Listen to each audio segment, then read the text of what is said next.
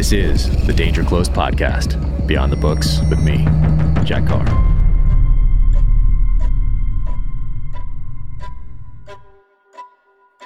Welcome to the Danger Close podcast, an Ironclad original presented by Navy Federal Credit Union. My guest today is Brad Meltzer.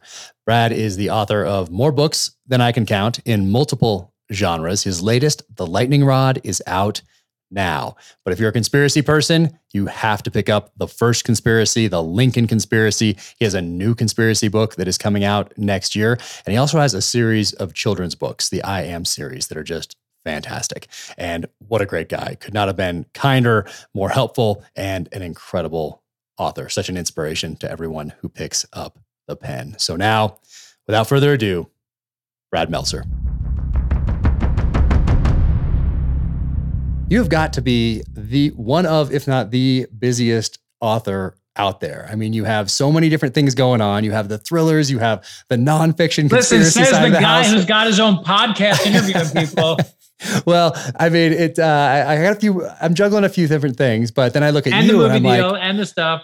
yeah, that was. I mean, that was, it's been a very busy couple of years, and I feel extremely fortunate uh, for that. But I see what you're doing. I mean, the kids side of the house. I think we have uh, actually just before this, I thought we had every uh, of uh, every one of the kids' books, and then I looked and I saw how many there were. I'm like, oh, I think we might be missing one or two because there are so many. So you have the kids one, you have the the nonfiction side of the house coming out, uh, or that are that are out, and you have the thrillers. I mean, you have a lot going on, and you've done all these things in Hollywood as well. A couple different shows. Yeah, I mean, I- yeah, from and you know, we've been lucky. I, the truth is, is I remember, and, and again, started my career stuff. I remember this one author who you know and I know, one of the most famous ones out there, has a recurring character. And I remember he said to me privately once, like, "Oh man, if I have to write this character again, I want to put a gun in my mouth." Oh, And I remember going, like, I never want to be that author. wow. I never want to be that guy. Like I Yeah. never want to be where something that I love so much and my characters I love so much want to hate. So for me, going and doing the kids' books, it like, you know, when I, of course the grass is always greener. So when I do a kids book, then I come back to the thrillers recharged, you know, and and if I go do a TV show, I'm like, oh, I want to do another kids book, or I want, and it just helps me come back like that first book we all do, where we're just all passion and no knowledge, like, but it's the best thing you do because it's just all passion. Um, I need that every day. Yeah, no, I I, lo- I love that because it's been a couple years since the last uh, thriller with these characters uh, came out. So uh, so people have been waiting because they were Yeah, such four a years. so four years. Four years. The longest. lo- The longest between. I mean, it's not like we've disappeared, but like, yeah, it's been four years since I had a thriller out, and everyone's like, "Oh, the escape artist. We love those characters. What do you do?" I'm like, "I'm working on it." And finally, four years later, we get the lightning rod. Yeah, and that's out this week. So you're doing a ton of interviews right now. So I'm keeping my eye on the clock because I know what it's like to do them in a row and uh, give you a little breathing room uh, before the before the next one. Uh, but speaking of that, because you've done this for a while now, do you ever are you in ever in one of these interviews and you're telling a story because someone asks you a similar question and you're thinking in your head, did I just tell the same story I told to this same interviewer five minutes ago, or was this 20 minutes ago on the previous podcast or the previous interview? Does, Oh, does uh, that you- happen? You, uh, please, of course. But the, the older I get, by the way, of course, the more that happens. Like in the beginning, you're like, wait, when you're young, you can remember crap. I can't remember crap anymore. Like, so I'm like, in the, I'm in the middle of this interview. No, I'm joking. Um, you know, but like, true. I mean, podcasts are like this are different because we're going to do a long form thing. Like when you have that, you know, for those listening out there, like they'll put you on like a radio tour. We'll go in four minute bumps or eight minute bumps from like, here's Cleveland, here's, you know, Michigan, here's whatever, like all across say, North Dakota, South Dakota, here's California, you're in LA now, you're in San Francisco, you're back in Florida. And you are just doing interview after interview, the same thing over and over, basically your same story over. And and you literally don't know what joke you told because you just told it. But the good part is this is like the beginning. The book doesn't. The book is out now, um, as we're you know as as you're hearing it. But the truth is, is Jack and I are recording a little early, so this is one of my first ones. So I get to all the stuff I'm going to make up. I'm going to make up right here. Oh, perfect, perfect. And, I and you guys are pitch. I got nothing. I just came. I'm telling you, I did not come. I came like I'm going to talk to my buddy and we're going to have a good time, and that's where we're going to go, and we'll have a good time. That is perfect, and that that's what I love about podcasts because it gives us that uh, that that opportunity. It gives us the excuse to sit down because I wanted to to talk to you and meet you in person for a long time, and uh, and this gives us the excuse to actually, even though it's not in person, it's as close as we can get in today's world with you in Florida. I think you're in Florida right now. Is that I'm right? in Florida. Oh yeah, And, we're uh, all the good crazy whatever crazy state you live in. And your li- to listeners out there, I see your crazy state and I raise you Florida. well, Florida has that reputation not just recently, but I mean, I grew up in the Miami Vice days, of course. So as a as a kid, I'm seeing all, all that, and I'm seeing the fashion and the Ferraris and the whole the whole deal. I Uh, moved to I moved to Florida around the time of Miami Vice, and I remember being like, "What is wrong with this place?"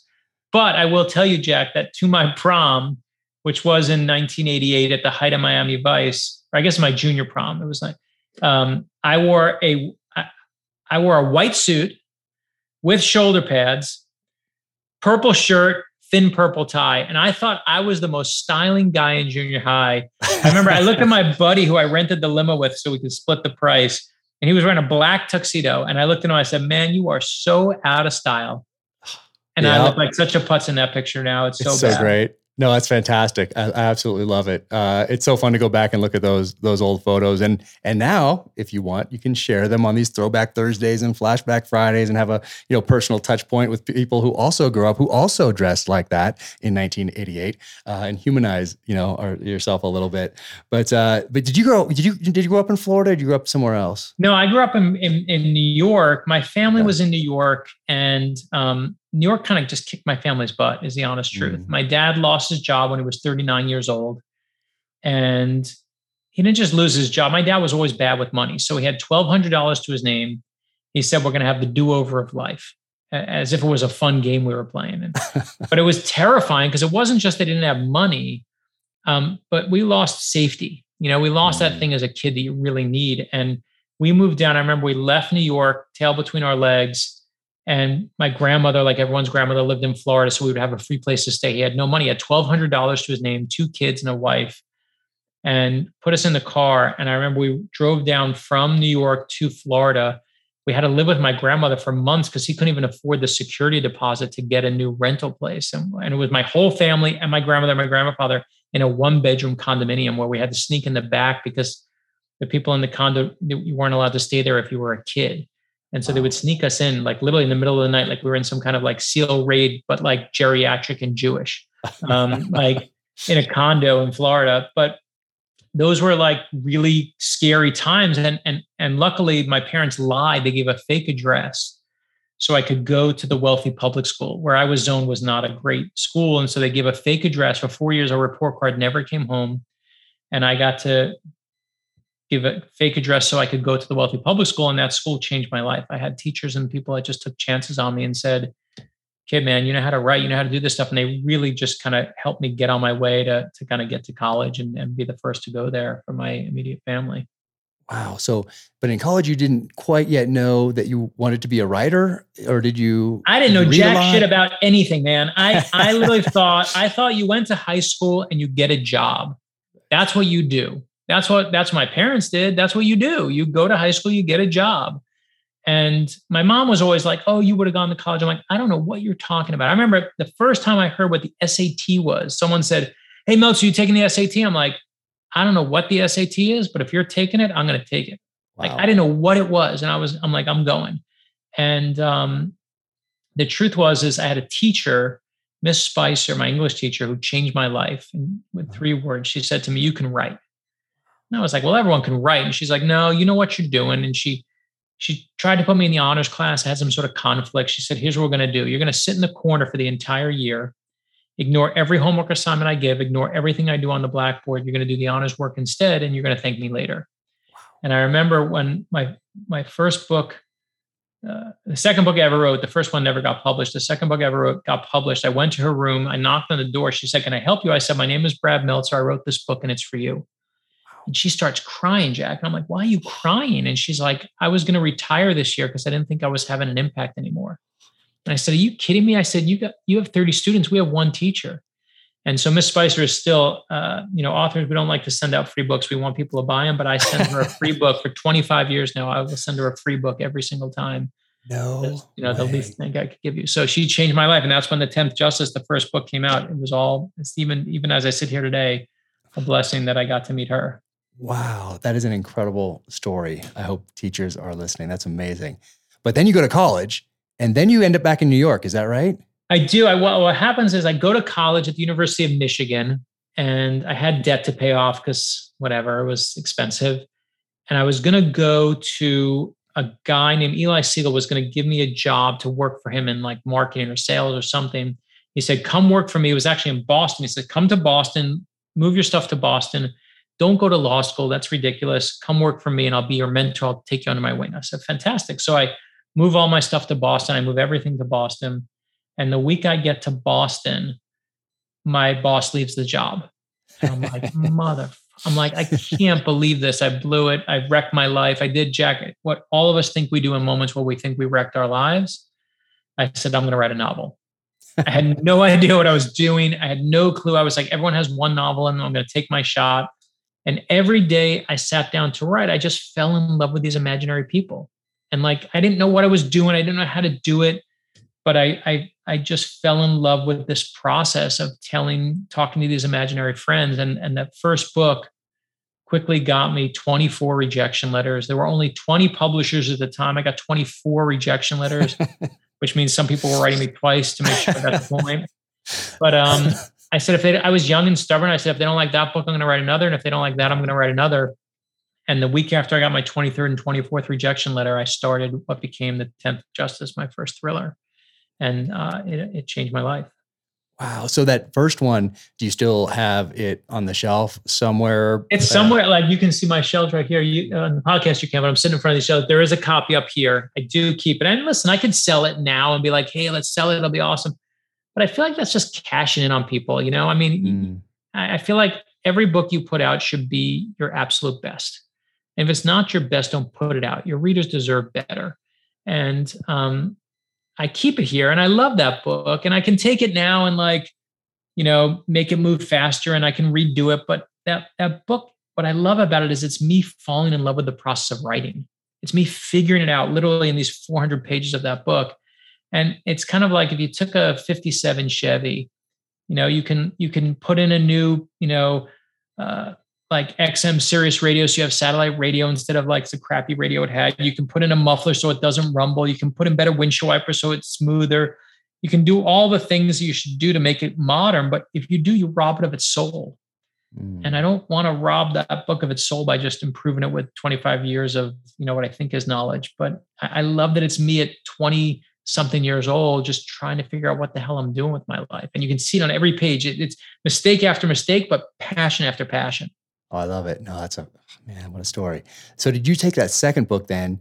Did you know that it was uh, it was different enough that uh, that hey, someone's going to notice this one? And, and, did you send it out to the same twenty publishers and get one back, offer back, or how did that? What did that process look like? Yeah. So for me, it was interesting. Um, my agent gave me the best advice. She said, "I can." She said, "You got twenty four rejection letters." Um, and the last, you know, uh, she said to me, I can try and sell this book into like a small, small, small house that no one's ever heard of. But I'm just worried if we get if we put it out there like that, you're never going to get out of that little like that that small place. But I like what you're talking about when you told me about this new one. Just take a shot at it. And so I sent it off to her. It was I'm not joking. It was half finished. I hadn't even finished half of it. I was I had started law school at the time because I was too scared to wait till I just was so worried about making money. I went to law school out of fear because I didn't want my dad's life. Mm-hmm. I didn't want to I didn't want to struggle with money the way my family struggled with money. I didn't want to have that thing where every single thought in your brain is like how are we going to get to the next day? I didn't want to have that end of the month phone ringing that would happen when we knew at the end of the month the phone was going to ring and we knew not to answer it before caller ID because we knew that's when the bill collectors called. I hated that growing up. And, and I had it for so long as such a clear part of my life that I was like, I need something that if this all goes to pot and it goes to crap, I need to fall back on something. So I went to law school. I was halfway through the book. I sent it to my agent and, and she sent it to an agent out in Hollywood and they and was able to option the film rights on it. And the movie never got made, but it suddenly was like some kid in law school optioned the film rights to his first novel. And then the publishers, because they heard I had a film deal, they, you know, we sent it out again to a, to a similar group. And um, and I had a couple interviews, but one of them said yes. And as you know, it's that one person sometimes changes your life. I'm sure you remember yours, but I never tell a story. I'm going to tell a story because it's so fun. So here's the story of how I. So I was about to get married actually at the time. And my mom was in Florida and I was in New York at the time. And my mom said to me, You're getting married. And I saw your picture when you came down here, or when you, uh, you were actually, I was down a couple weeks before. She's like, You look like death. You're so pasty. You're so white. It's your friggin' wedding. Go get a tan.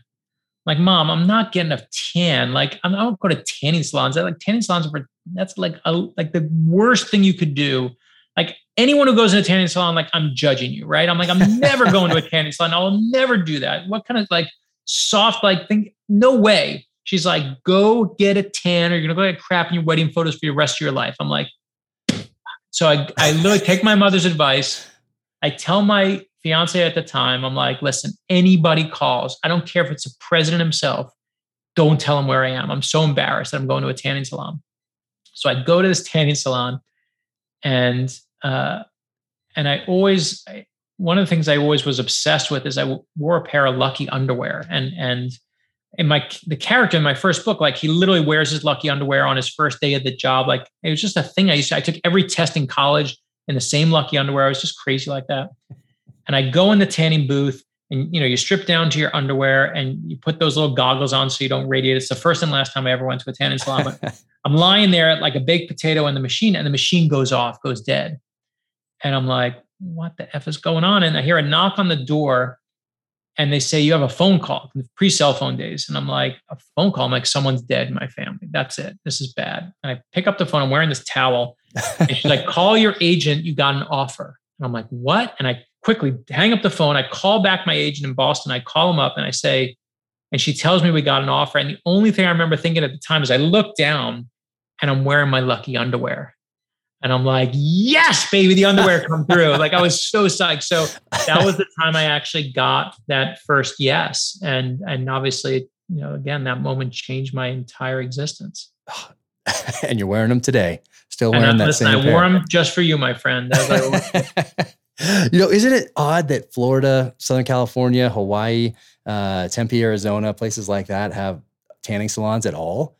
I, know. Like, well, yeah, I was in New York at the time, so that's okay. my that was my one defense. Is okay. It was winter. It was winter in New York, but yeah, there there are more tanning salons in Florida and California, like than any. I'm like, you know, the sun's outside.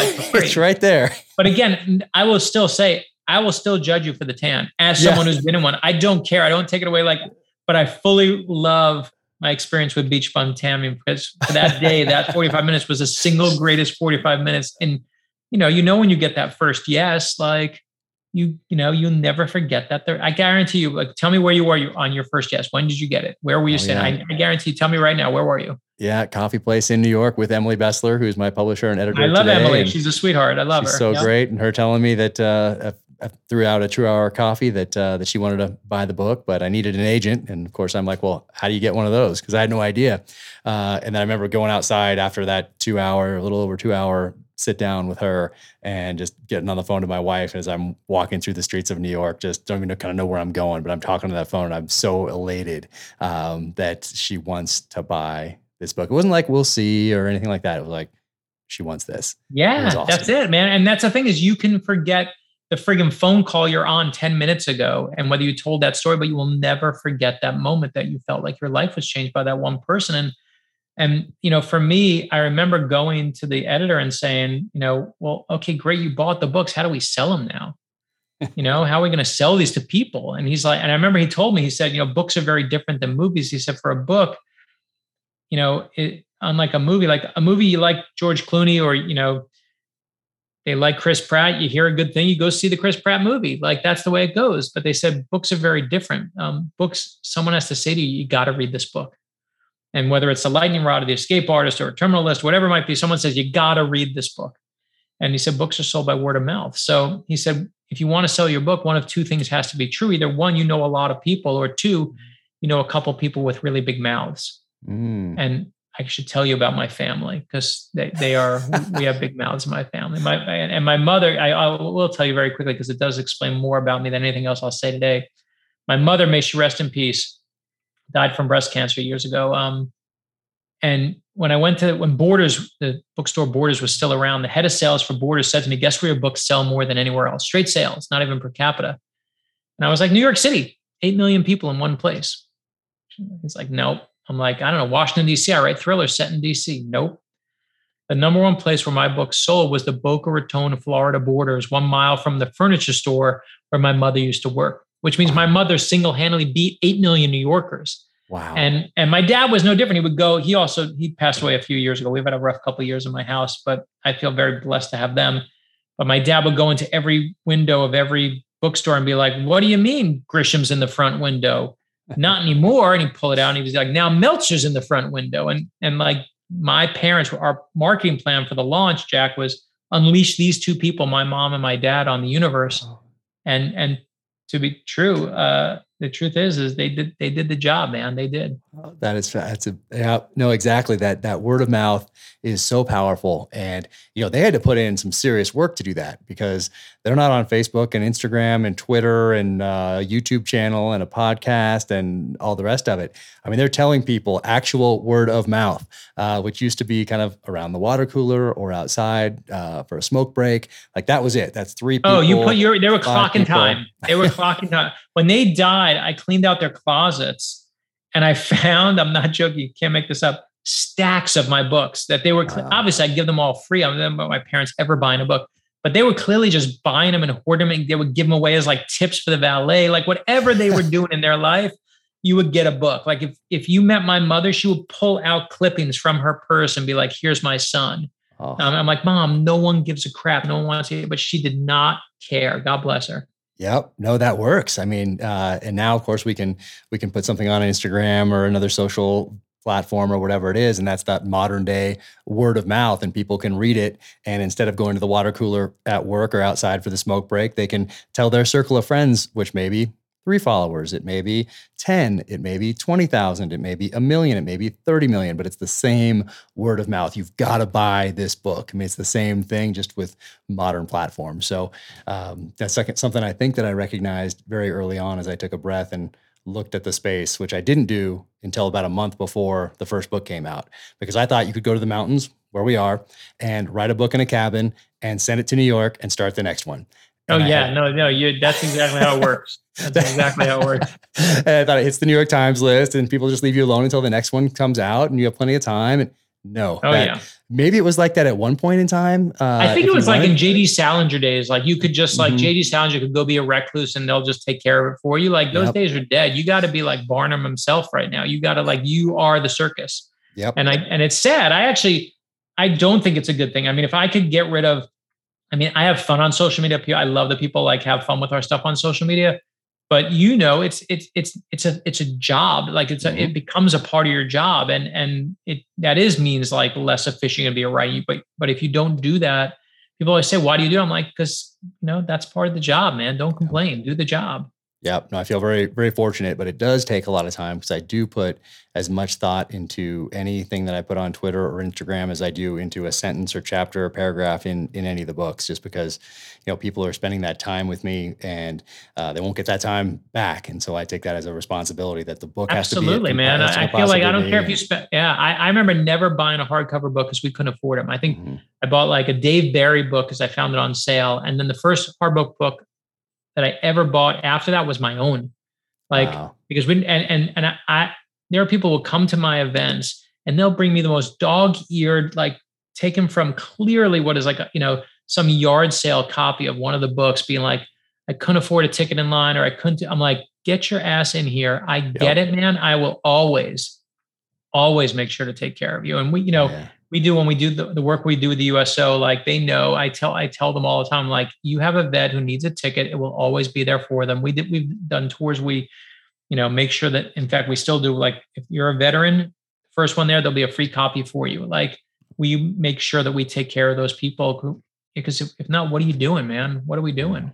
Oh no, that's amazing. And you're that person that brings in that faded, dog-eared, ripped cover from the guard sale copy. When you sign that for for them and have to shake their hand and take a picture and say hi and exchange a few words, like that's that word of mouth again. They're going to go out there and they're going to tell everyone that, that, that will listen to them um, how awesome you are and how great this book is. And you've, I mean, that's that's really. I had this guy. I'll never forget. I had this guy. This was years ago, maybe for the escape artist or before that and he wrote to me privately and said, I can't afford a ticket. I always try to do non ticketed events. All my events are free. For the Lightning Rod, the whole tour is free. but there are like I think four or five events that just for capacity reasons they have mm. to sell tickets. It's just gonna they're worried they're gonna sell out and they got to do it. And a guy wrote to me and said, I can't afford to go. I'm so sorry. And I wrote back to him like, You're not missing this. You're my guest. And I didn't care. I didn't. We didn't publicize. We didn't tell anyone. We, whatever. We do it. Got him. This is the crazy part of the story. I'm talking like three years later. He writes to me privately and just says, "I just want to thank you because I was so on my ass at that point and I'm back on my feet and I just want you to know I'm going to buy one of your new books." And I was like, "Dude, you don't have to buy anything." But it meant so much to him. Yeah. Um, and I know the people who took a chance on us when we were on our ass, and you you do not forget that. Yeah, no, it says a, a ton about you, and you know he's he's going to pay that forward as well. You know he's going to oh, remember. I said, don't don't pay it to me. Pay it to someone yeah. else who needs it. Right? Go do it. I don't care. Take it all out of the library. Do what you got to do. Yep. No, exactly. He's going to be a better person for it because of that example. And I, I love that. Uh, that's, you know, that's what I, what I love about you and seeing you in interviews. Uh, you know, you come across as how you are and, uh, and it's, it's, it's so amazing. It's inspiring to me and inspiring to everybody that follows you or reads your books. Uh, it, no matter whether the, the, thrillers or the conspiracy, uh, nonfiction, or, or they get the kids, the, the children's books. I mean, it's, yeah, no, I love everything you have going on. Speaking of everything you have going on though, how on earth do you juggle all these projects? There do you do you prioritize and execute? Like do hey i'm doing a, the kids book now and that's going to be x number of months and then it's thriller for x number of months? Or how are you how are you planning your years i guess? Because it's been a yeah, couple years since uh, since the last thriller came out. So how do you uh, juggle all these things?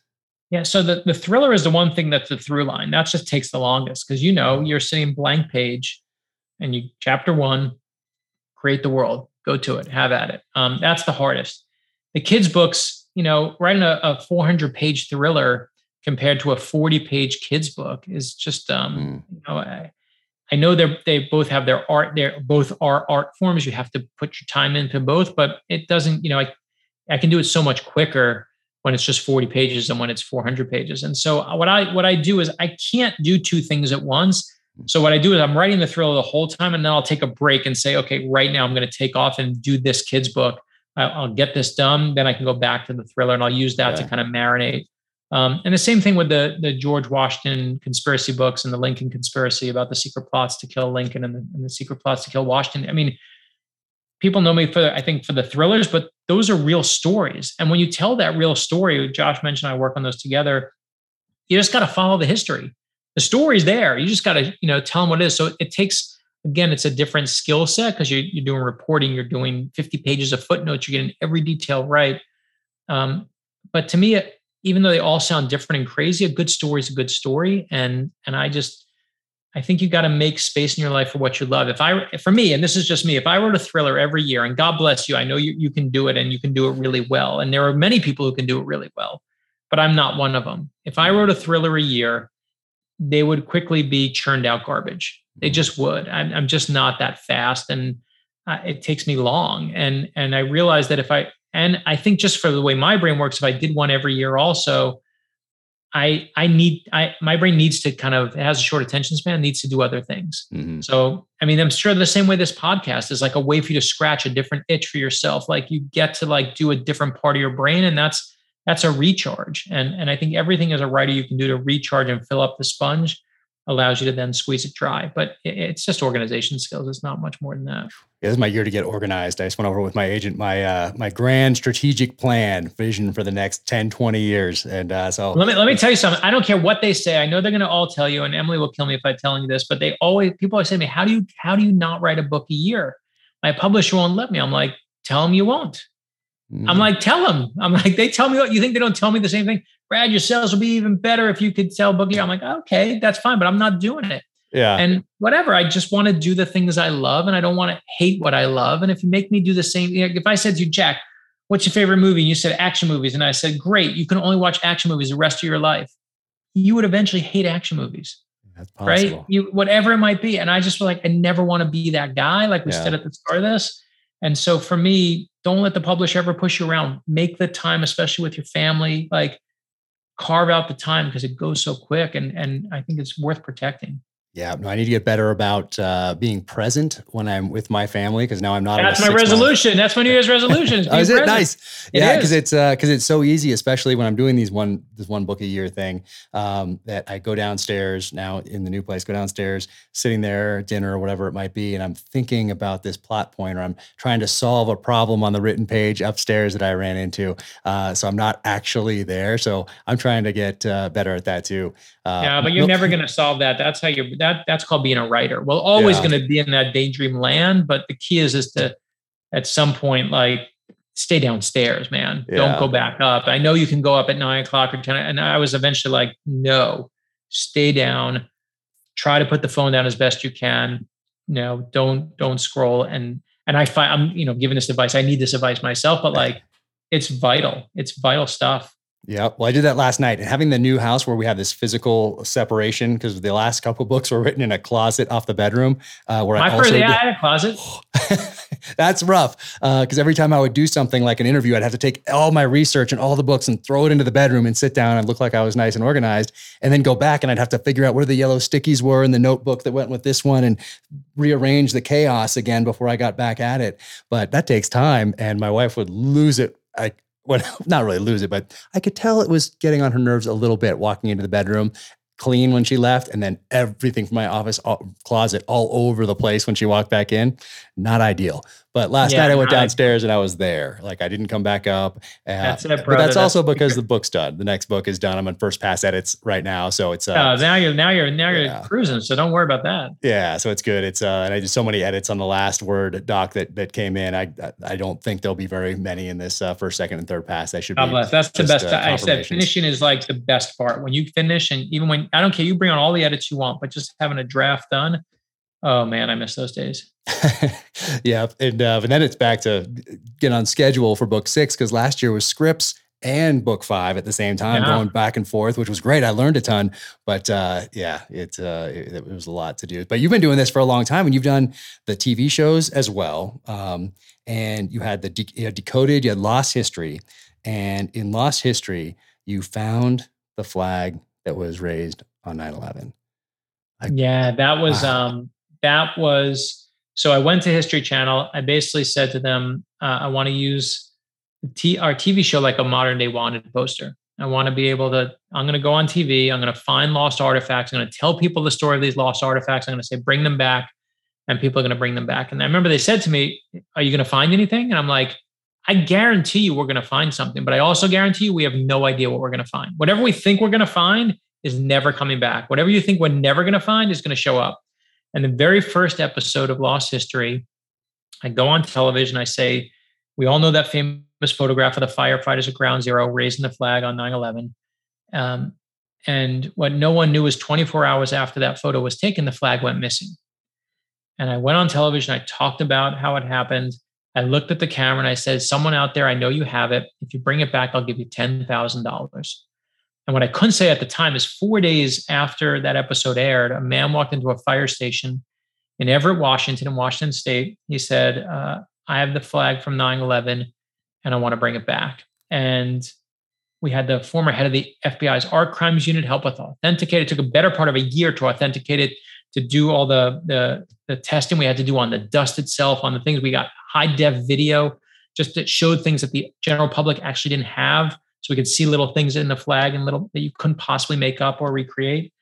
And he said to me, This flag is now more authenticated than most Rembrandts in museums. And I was like, What's wrong with Rembrandts in museums? You know, like I was like, Oh crap. But I, I did get to unveil that flag on the anniversary of 9 11 recently in the 9 11 museum where it's currently still on display. I've had, you know, people have sent me a photo of a Pearl Harbor veteran saluting that flag. And Jack, of all the things I've done in my life, this was easily probably the most humbling to just even have that small role in it. And I love that that flag is still on display there. And I encourage anyone go to the 9/11 museum. It's not a, a depressing museum; it's a museum of inspiration and what and and and heroism. And you see some amazing things there. I love that the flag is there to this day it's incredible. Yeah, that museum, every every American should, should well, every person should go there, and they do such a good job with it. It's so so moving. It's such an emotional experience to be there. Um, and where did how did that flag get to the guy in Washington? so he got it's interesting. He so the the story that he told us was um, the flag was given to a woman who lost someone on 9-11, lost a family member, and someone gave her the flag. Now, don't forget, when the flag was raised, even when it was taken down, it wasn't famous yet. It doesn't become famous until two days later when every newspaper in the country runs with it. So when it came down, it was just a flag. It wasn't the 9 11 flag. It was just a flag. And they took it down and someone said, Here, you can have it. And she had it for all this time. And, and she said, You know, I think you'll really, he was a flag collector of all things. And she's like, I think you'll like this. And he saw the show and was like, Oh my gosh, I know that tape. I know that flag. Where we got lucky is um, that it was, they made it to it. They made a makeshift kind of um, halyard, which is the thing obviously you, you put on the flag and the little clips and the thing you hoist it with. Instead of being just a, a professional one, it was homemade. And because it was homemade, you could see things on it that you otherwise couldn't recreate. And the, the best part of the story to me is when we found it, I said, Can I can I talk to the guy who brought it back? And I wanted to talk to him. I wanted to thank him personally. I was like, I want to just say thank you on behalf of the American people. I want to thank you for bringing that back. This matters. I lost a friend in 9 11, um, Michele Heidenberger, who was a, on the Pentagon flight. She was a flight attendant on that flight. And I, I always was searching for her and in her honor. The 3,000 names were too big to me. It was too many to, to kind of be able to, to almost like digest. But, but I always thought I was going to find it for her. And I said to him, um, I want to thank you for bringing it back. And he said, You want to know why I brought it back? And I said, Why? And he said, Because when you were telling the story about the flag on your show, you mentioned your friend Michelle. And that really got to me. And the crazy part was, is I ad libbed that part of the script. Wow. It wasn't in the script. I just felt like as I was telling the story, I wanted to make it personal. I told that story of her. He's like, that's why I brought it back. So then I go to Michele's husband, who was this amazing, he was a pilot also. And I said, Tom, I found the flag and I found it in honor of your wife. And he says to me, You dumbass. You know what Michele would tell you? You didn't find it in her honor. You found it in the honor of all the men and women who survived and who are around today. That's who you found it for. And we, it was just this. I mean, he's one of my dearest friends. Like we were just in tears. It was so beautiful. I was like on the verge of tears when he's telling me the story. Um, and the best part of the whole thing is he never took the reward. To this day, he's entitled to ten thousand dollars. We happily were like, "Here's your check." I, it wasn't my money. History Channel happily wrote the check. He would not take it, and uh, he just wanted the flag to be back in the right place. And I fully respect him for that. Wow, that's even better. Gosh, what a story. Well, where did the uh, the bug for conspiracies come into play? I mean, I think uh, you know I love reading about conspiracies, whether they're uh, nonfiction explorations or they're woven into thrillers. Just as a fan of the genre growing up, there was always a an element of conspiracy. It seemed like in all the the thrillers that I read growing up, uh, whether it was large or small. Um, where did that bug come from? And uh, yeah, yeah. I, it's a good question. I don't even know. I mean, I could tell you this. My dad the the first ones I remember are I remember reading I remember watching All the President's Men. Mm-hmm. I was really young when it, I mean I only saw it on HBO. I was really young. I don't even remember in the theaters. Um, but I love that. I love that taking down of a president by like two ordinary people was just that was mind blowing to me. And I was a little little kid when I don't I have no memory of Watergate. I, I was too young. I was born in the 1970s. Like so that that was but that movie was like where i got the story. And then i remember when we moved to florida i had no friends but the game i used to play this will tell you again uh, more than i should probably be saying but like the game that i used to play is i get on my bicycle and uh, this is my 25th year as a writer. So jack my, my solemn vow is like this whole tour is i'm going to just tell stories. I hate telling the same story so i'm going to tell you're going to hear crap i never get to tell but i used to get on a bicycle and I would just pretend that someone was chasing me and I would just ride as fast as I could, like a maniac, trying to outrun him. And I'm like, there's something psychologically wrong with me. Like when I look back, I'm like, what's wrong with me? That as a kid, that's my favorite game. Like run away from people trying to kill you. Um, but it was, and and I don't know why, but those are the books I gravitated to. I loved Agatha Christie. Those are the first books I remember reading. And I remember seeing that dead body in that first chapter, and then that key question that has motivated at least you know me for you know 25 years of writing now, which is asking that same question I've been asking for decades: Who done it? Yeah. Who done it? And I I just love it. And I don't I never like the kind of I, I like good writing and literary writing, but I I needed a plot. I needed that action. I needed that danger. I wanted to see people like risking their lives. That was just far more uh, appealing to me. And I think part of it was also I grew up on superheroes. Yeah. I grew up on Superman and Batman and Spider Man and And those characters, I know that they're imaginary, but they're part of the American psyche as much as George Washington or Abraham Lincoln. And, and the reason their stories persist is because they don't, they're not just interesting stories, but they say something about us. And that to me is the beauty of America, right? Is like that, that person who will risk it all, not because they have to, but because it's the right thing to do, because they're doing something right for someone else. And that power of an ordinary person um, is just so potent to me. It's my core belief. I believe ordinary people change the world. And I don't care where you went to school and I don't care how much money you make. That's all nonsense to me. But I believe in regular people and their ability to affect change. And, and those heroes, Batman taught me that, and Superman taught me that, how to be good and how to be kind and how to how to do right. And um, that is something I just refuse to give up on. So it was my mixture of that that kind of power of an ordinary person mixed with my love of of you know that danger that just thriller writing just became the, the one story I wanted to tell. And and now you've gotten to write some of those comic books, some of those. Uh, I know, yeah, that that's crazy. uh, listen, I love writing the lightning rod, but when I get to write, you know, B A T M A N, and I get to put words in Batman's mouth, I'm, I'm wearing my underwear on the outside of my pants that day. Like that is the most badass. Like you can do it. I mean, I know it's fun to go see the filming of your thing, but like it's Batman. It's Batman. It's Batman. That's yeah. it. It's just Batman. I mean, yeah. I mean, that's amazing. How did that come about? How did the first comic book come about? Did you uh, you pursue that, or did someone offer it, or how did that come about? Yeah, no. The, so um, a decent. I, have been hiding since my very first book. I hide in every single book. I still hide things that no one will find. I hide puzzles. I hide cryptic things. I just hide everything mm-hmm. in them.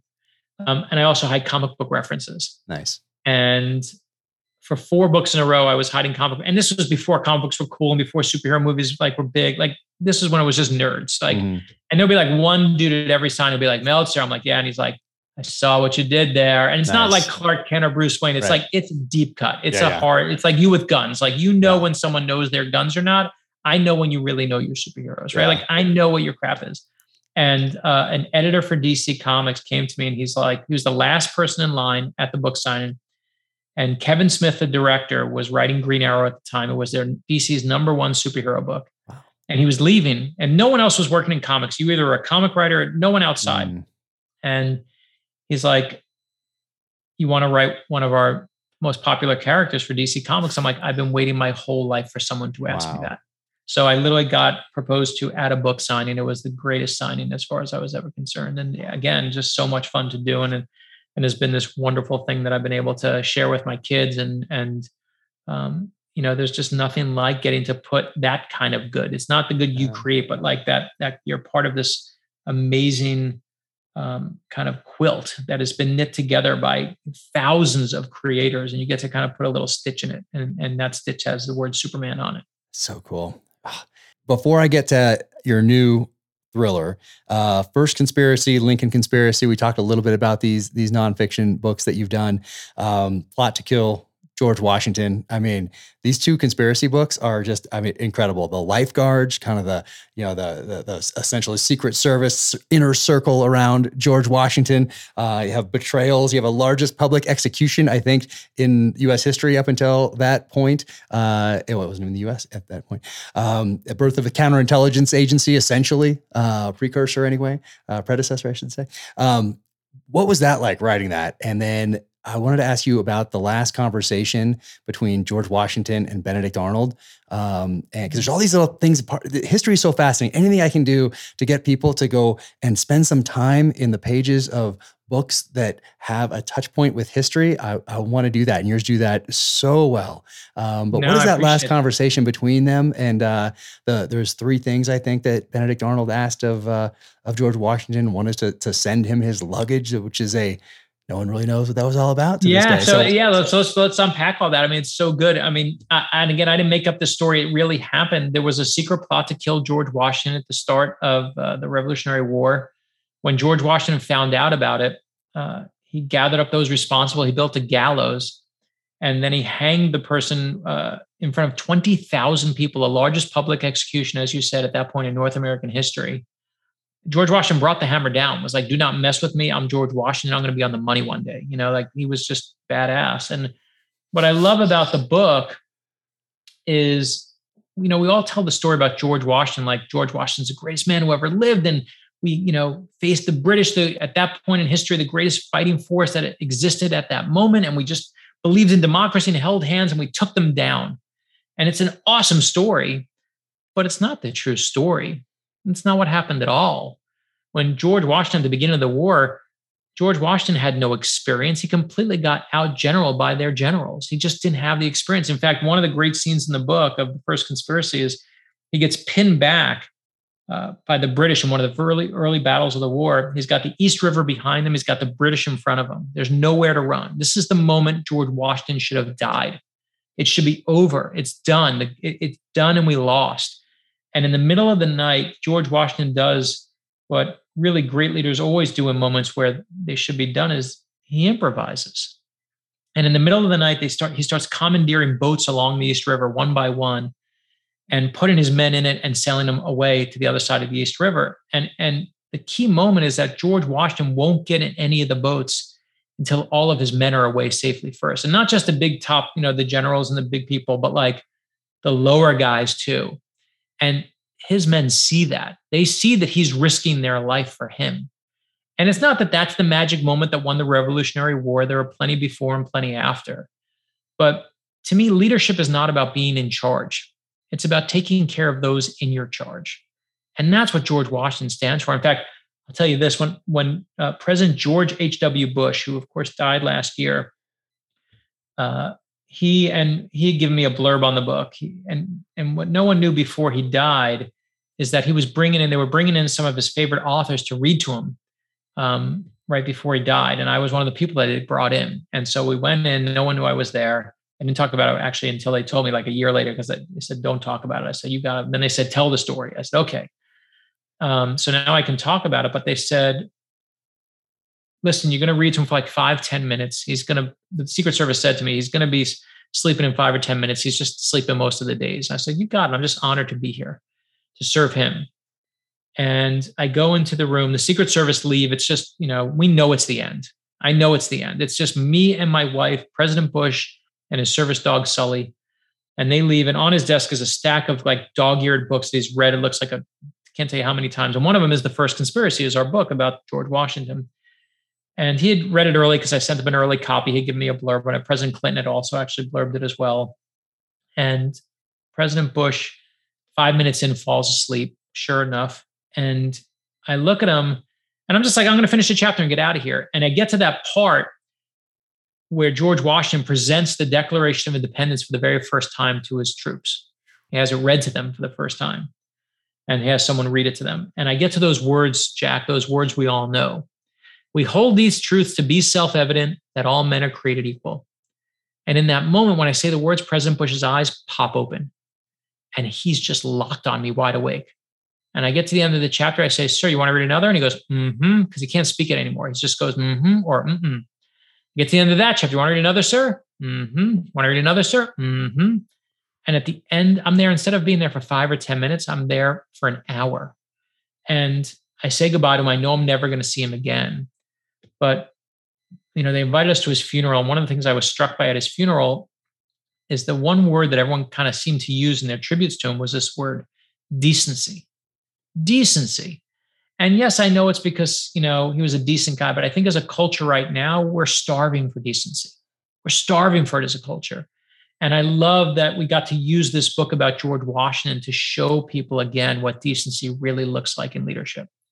And I, I love the book. And, and as to your question, when he when he had that final moment with, with Benedict Arnold, he said to him, um, he wrote a letter, a secret letter Benedict Arnold wrote to George Washington that was delivered to him as Benedict Arnold was escaping. He basically said, like, um, don't kill my wife. Is he wrote three things in the letter. He said, Don't kill my wife. She didn't know anything that I was up to. He says, Don't kill my men, my staff. They didn't know what I was up to. And he says, And send me my belongings. And to this day, no one knows what those belongings are. And if I were George Washington at that point, I mean, it was his best friend, betraying him. I would have burned his belongings. But George Washington, again, Disney takes his belongings and actually sends them to him. And to this day, nobody knows what he sends back. And I used that in a in a thriller actually, in one of the thrillers to um, called the the House of Secrets uh, as a plot point. I use it in a fictional way, but it really happened. And those stories of George Washington, I, I would find, you know, writing a nonfiction book would then help me with a fiction book. So I love bringing all those things together. Yep, I find that little nuggets from uh, other research weave their way in, whether it's a conversation to help develop another character or just something to, to lay down in case I want to use it further on and maybe even another book. Or I love doing things like that. So, uh, in our, I want to talk to you about your your latest novel, of course, Lightning Rod, which is the one that uh, that is out now when this podcast drops. But before we get to that, uh, we talked about the first conspiracy. There's also the Lincoln conspiracy. Uh, everybody should go get that one. We won't talk about it here because we don't have uh, enough time. But once again, a fascinating story. And then you have one called the 10 Greatest Conspiracies of All Time.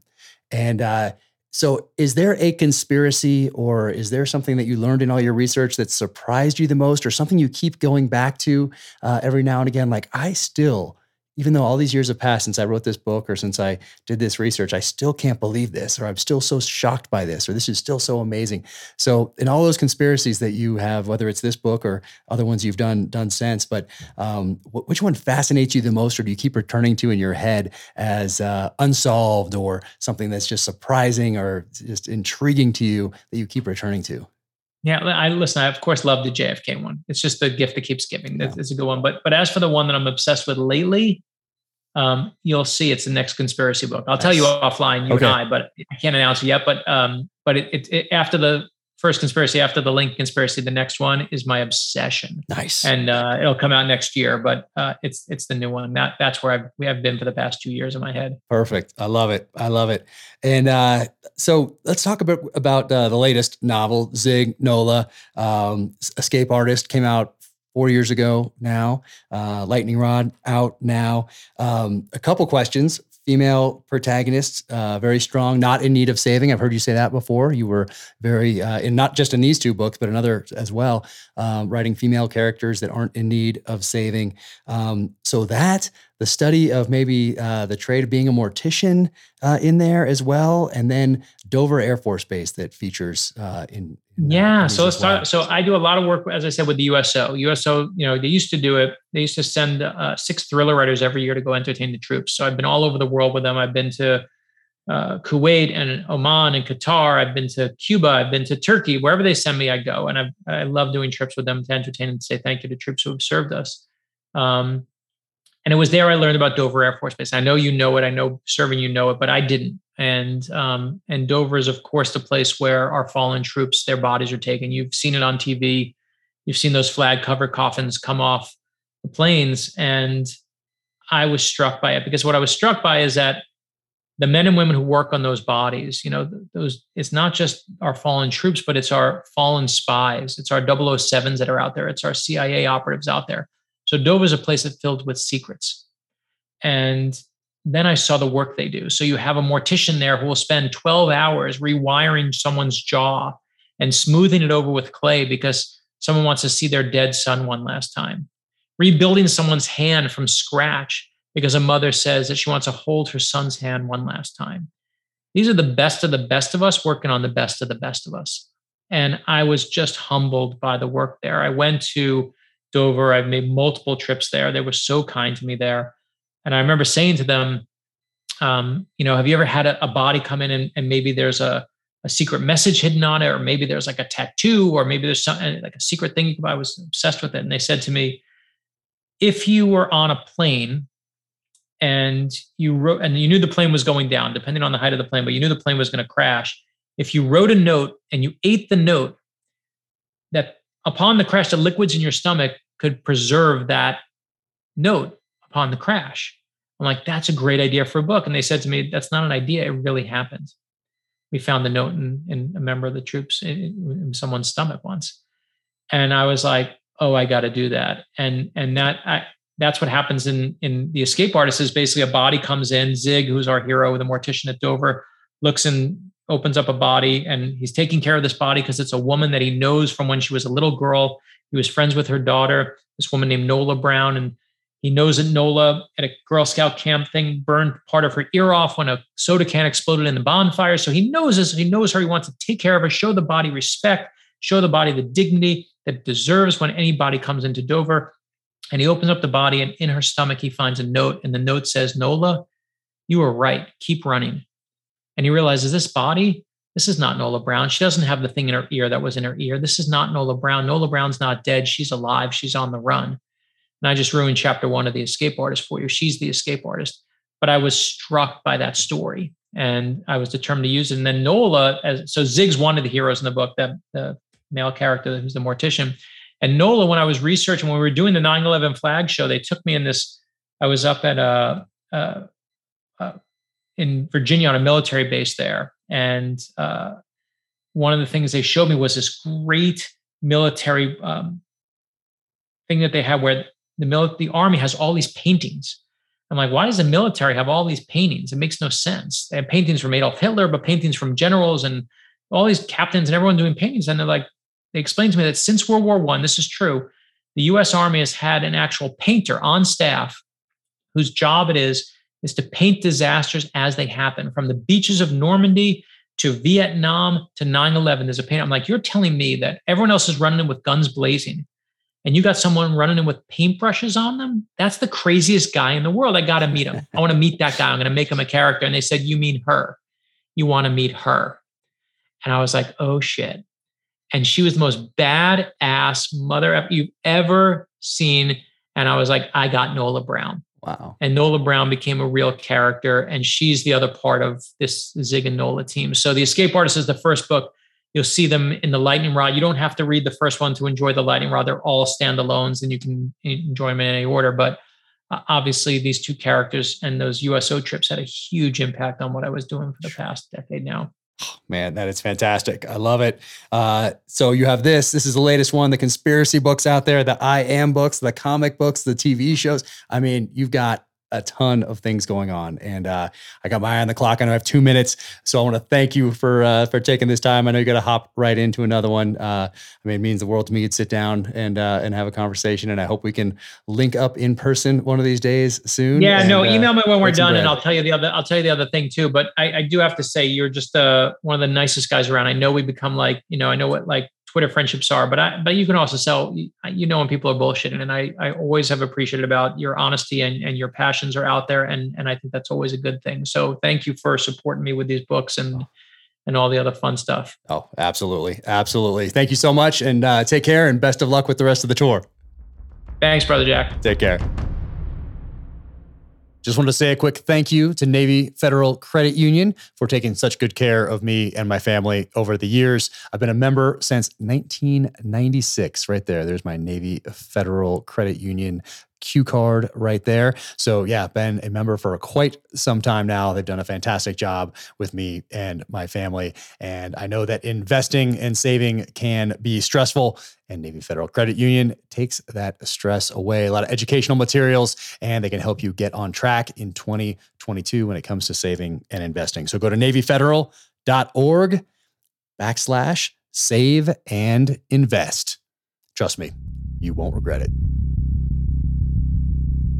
I know I'm not the only one looking for healthy snacks for me and my family, especially after a very busy 2021 as we move into 2022. And if you've been following me, you know I'm looking forward to figuring out a schedule where I'm getting a little more sleep, where I'm getting some exercise, and where I am eating right. And that is where Paleo Valley comes in. Check them out, paleovalley.com, and you can use Danger Close 15 at checkout for 15% off your order.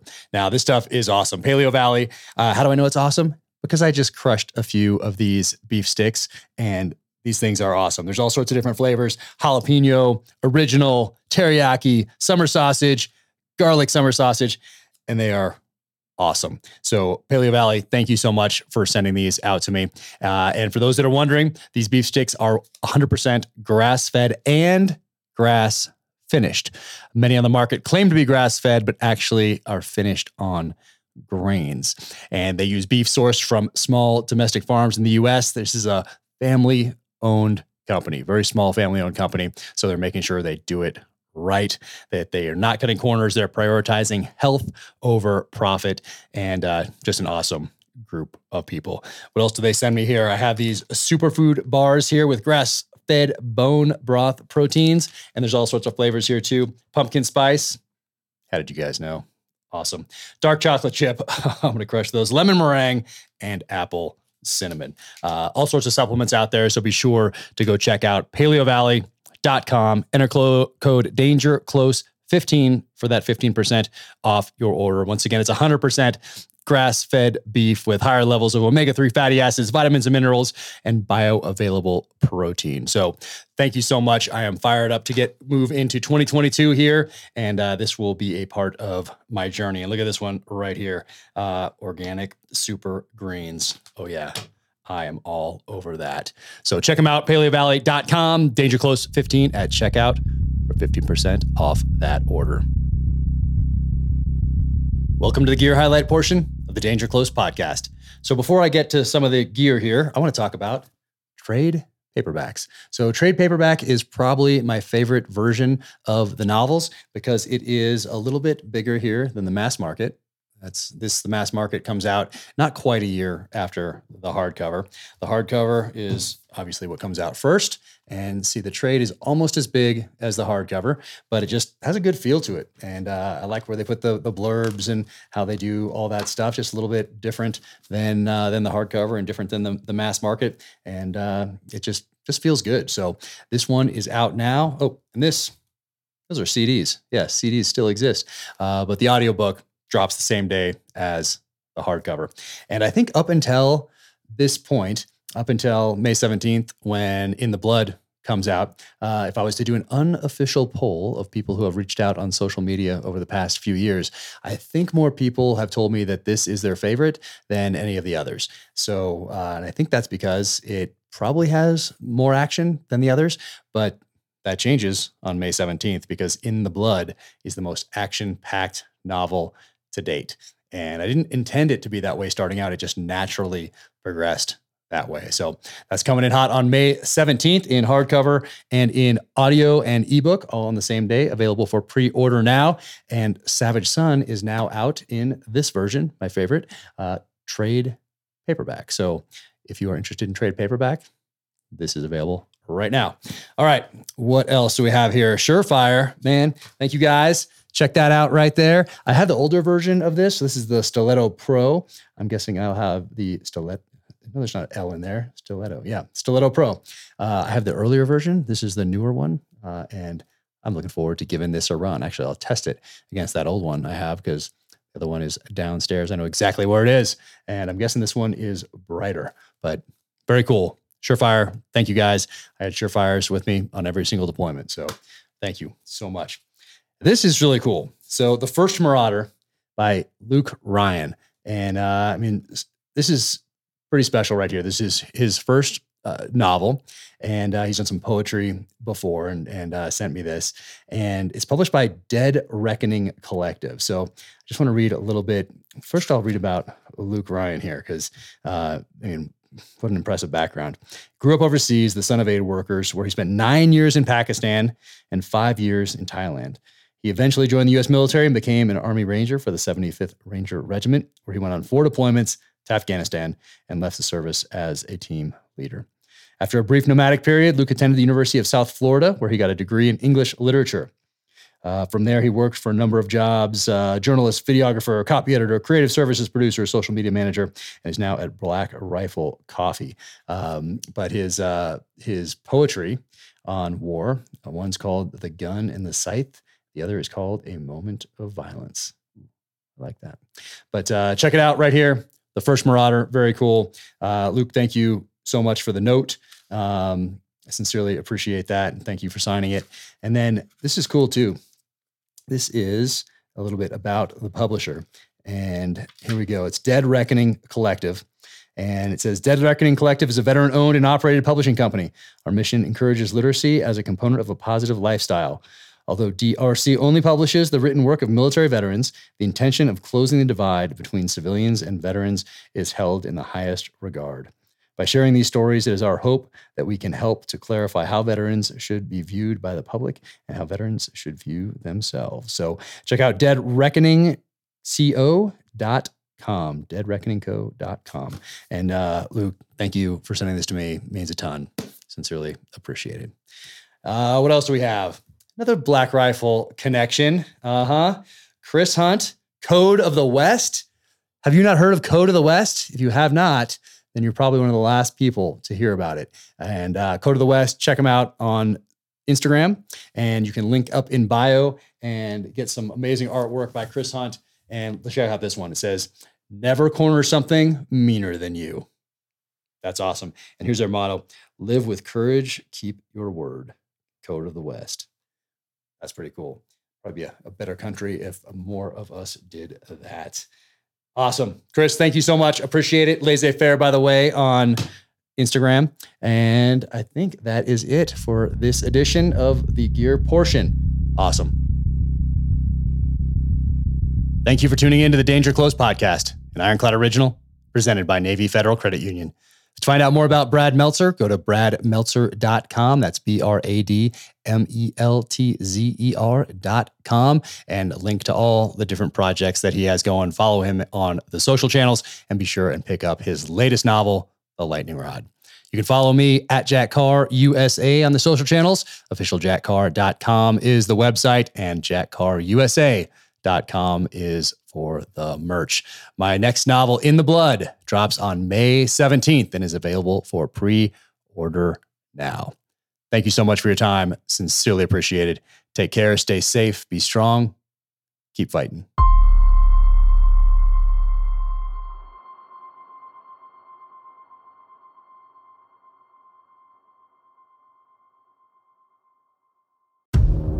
In case you missed it, on a recent episode of Danger Close, an Ironclad original, Jack Carr sat down with former presidential candidate Tulsi Gabbard. Set aside all the labels.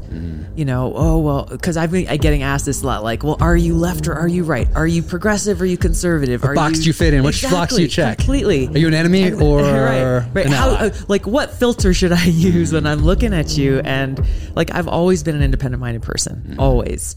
Be sure to check out the full interview wherever you get your podcasts.